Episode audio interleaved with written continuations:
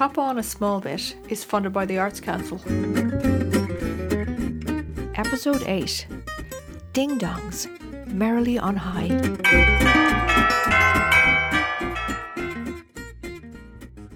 So, one day last November, I came home from work to very high drama because Will had been given a really small part in the school Christmas play again.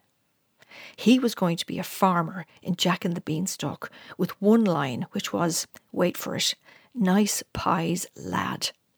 And the normally calm to the point of being unconscious Elliot, who was a little bit overworked and tired, had finally reached some kind of breaking point.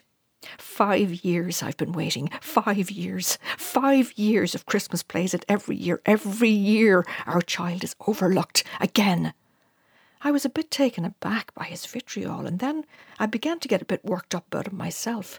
You're right, I whispered back. You're totally fucking right. We were whisper screaming in the kitchen because we didn't want Will to hear us and think we were somehow disappointed in him. Mommy, Will called. Toby had to go home early from school today because he caught his school tie in the fly of his trousers. He what? He nearly pulled his own head off, and while he was screaming, everyone got to see his bo diddly ding dong. Well, you must have some kind of homework to do. Nope, he said. I closed the door to Elliot's study. I'm writing an email in here, Elliot whispered. And what are you going to say? Elliot had a very good way with words, especially when giving Mr. Mullins, the school principal, a dressing down. He usually worked up slow and calm and then gathered speed, so that by the end he was hitting Mr. Mullins on the back of the head with a verbal frying pan. I'm going to say that for five years, five years I've sat through play after play.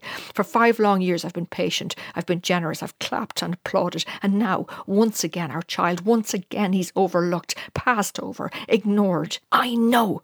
I was whisper interrupting now and helping him to stay fully worked up, with the same kids in the lead roles, all of them overacting, and their parents all lit up in the front seats. I started counting the kids off on my fingers. Aaron, Ellie, Hannah, it's the same kids with the big parts every time. And their bloody parents, Elliot interjected. Oh, don't mention them. Which reminds me, who is that guy in the front row with the cycling helmet? For five long years, I've been looking at the back of a giant piece of reinforced plastic. I call him the crash test dummy, Elliot said. Will would be great on the stage, I added. He would be fantastic on stage, his father agreed. Neither one of us wanted to think back to any of Will's previous performances. He was a reindeer in the Montessori school play, and all the little kids came out dressed as fairies and elves and reindeer, except for one reindeer who refused to put on his antlers and came in holding the teacher's hand and crying his head off. At age five, he was a shepherd in the Nativity play, and while all the other little children sang their hearts out, he stood stock still and stared like a rabbit in the headlights.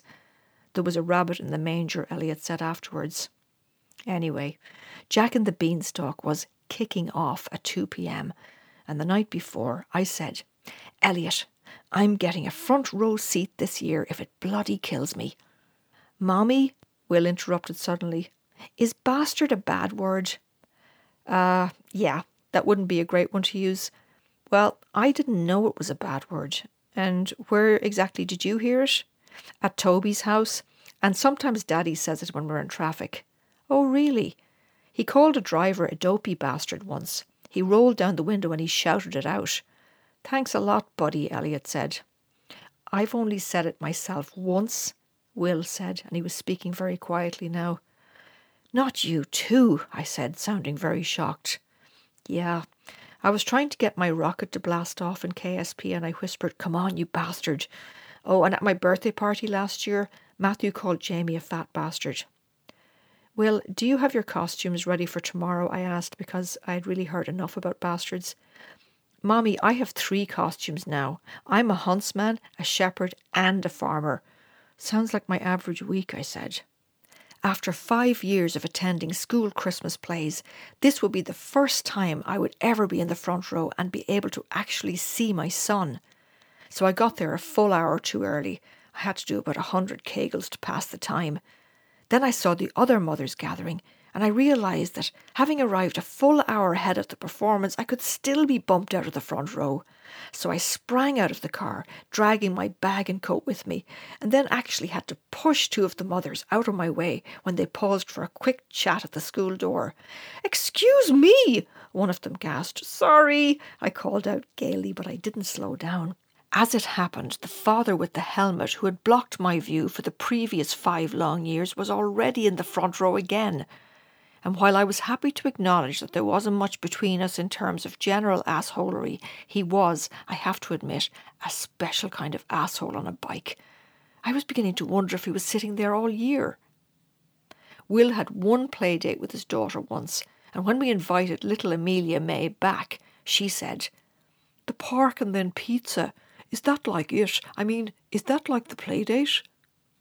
Then, as we got closer to our house, she said, That hotel would be so much nicer if there was water around it. What hotel was she talking about? Elliot asked. The council flats, I said. Will was his excellent self in the play, and it was actually quite touching to see him give his all to an activity he so clearly disliked. And when I saw how many solo numbers Jack had to sing, I could kind of see why our boy was selling pies and saying, Nice pies, lad. He could sing like an angel, all right, but in front of a crowd of mugging parents, anything could happen. He'd already told me that he would not be joining in in Ding Dongs Merrily on High because the words were just too weird. It was all going very well until all the classes gathered on the stage at the end, and by now Will was a nativity shepherd. Mary was holding the baby, but she didn't seem very interested, and she passed it on to Will, who looked as if he'd been handed a bomb. There was a moment's quiet between songs, and then a loud clunk as the baby's head fell off and landed on the stage. Oh, fuck, Mary, the Mother of God, said. Will, meanwhile, had disappeared mysteriously, and then, in some pre planned act of subversion, surfaced again wearing a pair of red flashing devil horns. Christmas Eve finally came, and we sent Will to bed, and just as we had fallen into the deepest of deep sleeps, some time after midnight, he woke up again. He came running into our room at high speed, crying his head off because it was still the middle of the night and he was too early for Santa. And of course, like the good parents we are, we reassured him and cuddled him and kissed him and put him back into bed. But he came back in again. So we sent him back to bed. And he came in again. We sent him back to bed. He began crying then, and I got out of our bed and into his. I told him to count backwards from 100, and then when he reached one, he should start again. I got back into our own bed. Elliot mumbled, What the hell is wrong with him? without actually waking. Will came in again. Elliot left our bed in a kind of fury, and Will got in instead. Elliot went and lay on the couch. The cat, thinking it was morning, wanted his breakfast and began crying. Will began crying, and I began crying. He went back to his own bed. I fell asleep. He fell asleep and came back in at 5 a.m. Can I go down now and see what Santa brought? Go back to bed. I can't. Go back to bed. I can't. I got up and led him back to bed, which by then had become a place of horror for him and a place of horror for me. Sitting up straight for the entire night would have been easier. He came back in again at 6:30. Now can I go down? Okay. Elliot was sleeping on the couch, and I was getting ready to field questions about how Santa had slipped in and out without anyone noticing him. I've actually already been down, Will said meekly, and he began to list out everything he'd seen. The Lego set he wanted had been discontinued. Santa had splashed out more than he could afford and got him the Lego Simpsons Kwik-E-Mart instead. It had cost poor Santa an awful lot of money, and I had helped him by doing Saturday overtime. Will looked wistfully at the wrapped presents under the tree. Let's hope someone got me the stuff that I wanted, he said. He did brighten up briefly during Christmas Mass when the local school put on a nativity play and the three kings were wearing crowns from Burger King. We ate dinner in my mother's kitchen, the smoking fire at our backs making no earthly difference. We ate fast because the pragmatist was impatient and because we were so cold our teeth were chattering. Mum's boiler was acting up, and the windows were misted with condensation. When I looked over, Will had fallen asleep in his turkey. I put him in bed with a hot water bottle, and then myself and Elliot drank some more wine and fell asleep on the couch slumped against each other. My mother watched the EastEnders Christmas special, which as usual involved people screaming at each other. They're like wild animals, she said quietly. We fell into bed and woke up feeling cooked because we'd forgotten to unplug the essential electric blanket.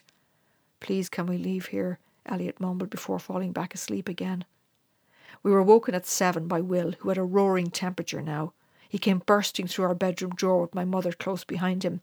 I feel like a million dollars, he cried. He's raving, my mother said, running after him. I feel like I'm in EastEnders, Elliot said. The pragmatist had already packed our bags. She was so determined to see the back of us. Happy New Year, we shouted as we drove off, praying that Will wouldn't vomit in the back seat. As the song goes, it really is the most wonderful time of the year. So, wherever you are, whoever you're hiding from, whatever you believe, Merry Christmas from the Rosenblatts.